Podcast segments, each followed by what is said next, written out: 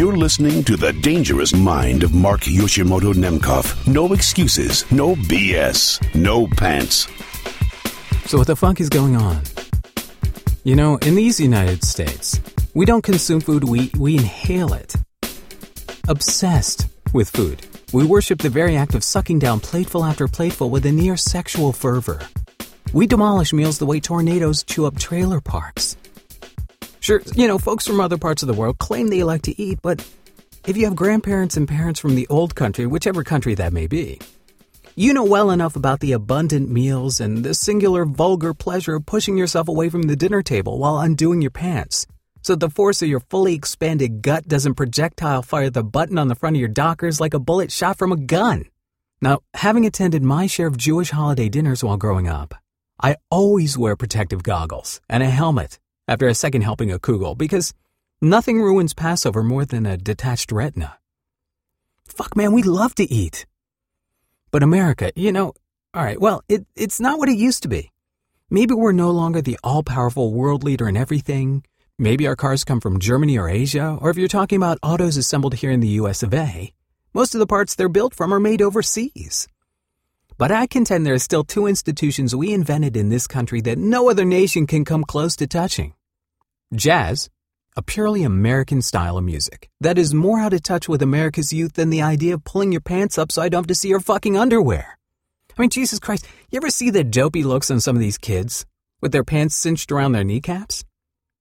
I was all for hip huggers before they became popular with girls, you know, a little bit too big to wear them without, you know, half their ass squeezed up over the top of their waistline, but, you know, hey, Chub Chub, if I want to see a muffin top first thing in the morning, I'll slap on a pair of mitts and pull oven duty at my local bakery.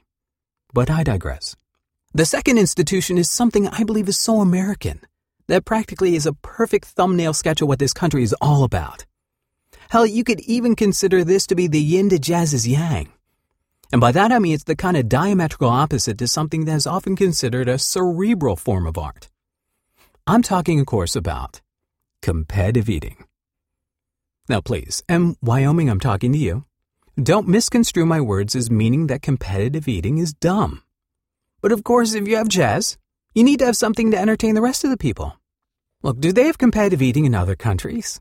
What about in China? Maybe they open up the doors of their local animal shelters and call it a buffet. All you can eat dim sum fucking poodle a la carte, motherfucker. I'm just, I'm just kidding. Everyone knows that dim sum poodle comes with egg roll.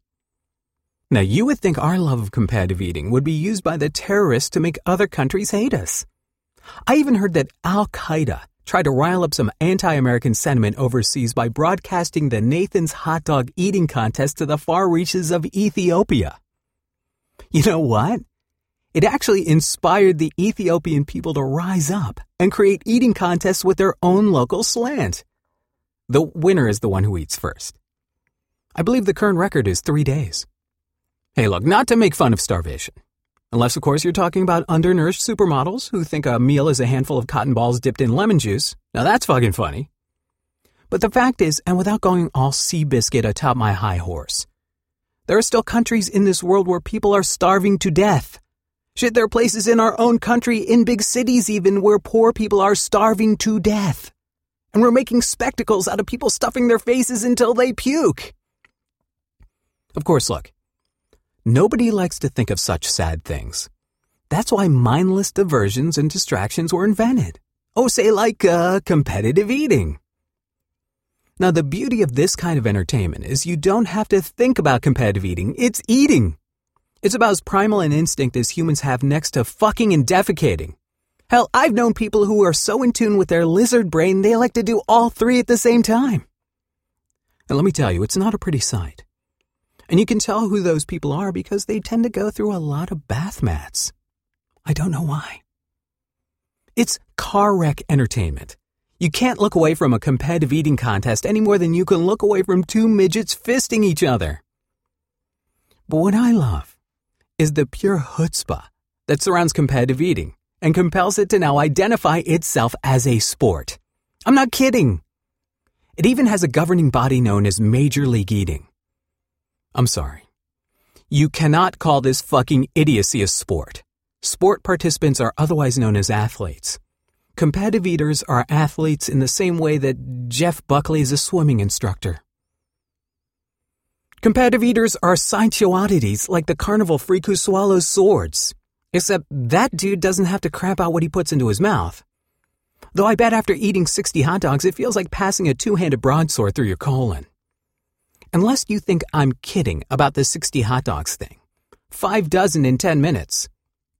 Actually, 69 is the world record for consumption of hot dogs. A dubious honor that belongs to a dude named Joey Chestnut. You ever see someone swallow 60 hot dogs with no gag reflex? Damn, I bet if you moved the competition from Coney Island to Greenwich Village, you'd quadruple your event attendance. For fuck's sake. That's so many nitrates if you died of a heart attack, they wouldn't even have to embalm you. You would already be preserved from the inside. But if you think that's messed up, just consider for a brief moment some other eating records I recently culled from the pages of the Major League Eating website. Seven quarter pound sticks of butter in five minutes. That's the mark held by some guy named Don Lerman. Seven sticks of butter? First prize should have been a Pulp Fiction heart syringe full of drain cleaner right to the aortic ventricle. And don't even tell me what it's like to take a dump after eating seven sticks of butter. I bet your bowl looks like the Exxon Valdez spill. It's a fucking BP disaster in there. It turns out the same Don Lerman guy also holds the record for eating six pounds of baked beans. Who's the sponsor of that event? Hanes? Winner gets a new pair of underwear? No joke. I actually heard that Don went a trip to Hawaii. Airfare wasn't included, though. He just blew himself all the way over. Now, how about this one? Twelve and a half and a half pounds of asparagus. That was from a couple years ago, but I think I can still smell the guy's pee from here. But this one takes the cake three and three quarter pounds of Rocky Mountain oysters. Holy shit, dude. That's the most balls in one guy's mouth since the last time the village people played Elton John's birthday party on Fire Island. Look, eating isn't a sport, it's an art. Personally, if we're going to judge people on eating, how about one where you get points for style? Now, I'm not talking about lifting your pinky in the air, some kind of that hoity toity putting on airs for the queen bullshit. You should get graded by how you look doing it, like, you know, surfing or freestyle skiing. But who am I kidding? The closest thing competitive eating will ever come to art is when some dude Jackson Pollocks the floor after nine buckets of chili cheese fries. And speaking of, given how every sport these days eventually gestates a more hardcore extreme version, when are we going to turn the volume up to 11 and see competitive eating X Games? Fuck, they should just go all fear factor and have a contest for eating the vomit from previous competitions. The winner will be crowned Grandmaster Chunk and be awarded the Technicolor belt and the golden bucket. Oh, and don't look at me like that. You know it's coming. Look, what's going to happen? In the unlikely chance that these guys live long enough to see their senior years. Right? I'd like to see the competitive eating senior tour.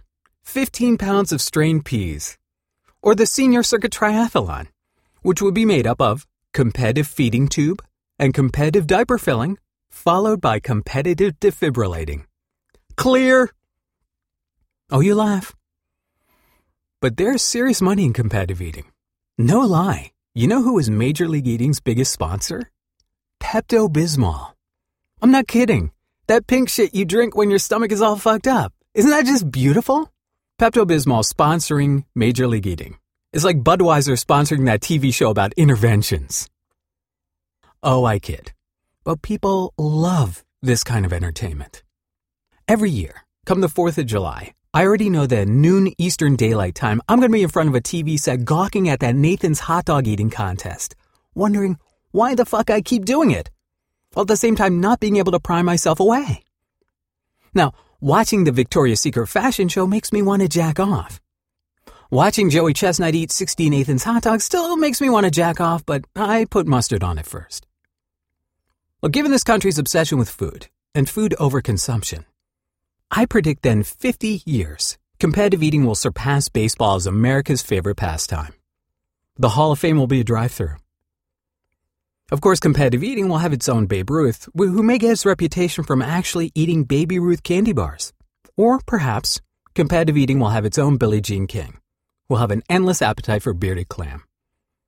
Personally, I can't wait for competitive eating's Jackie Robinson.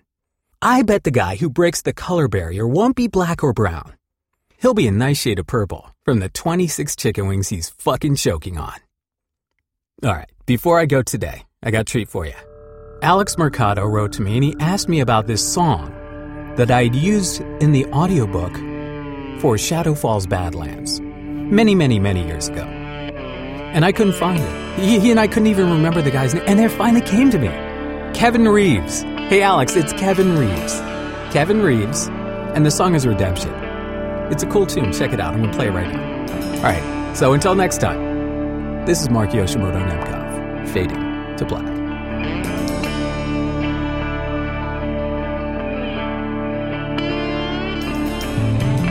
Wake up in a small town, just another day. I see the sun, the day's begun. Now I'm on my way.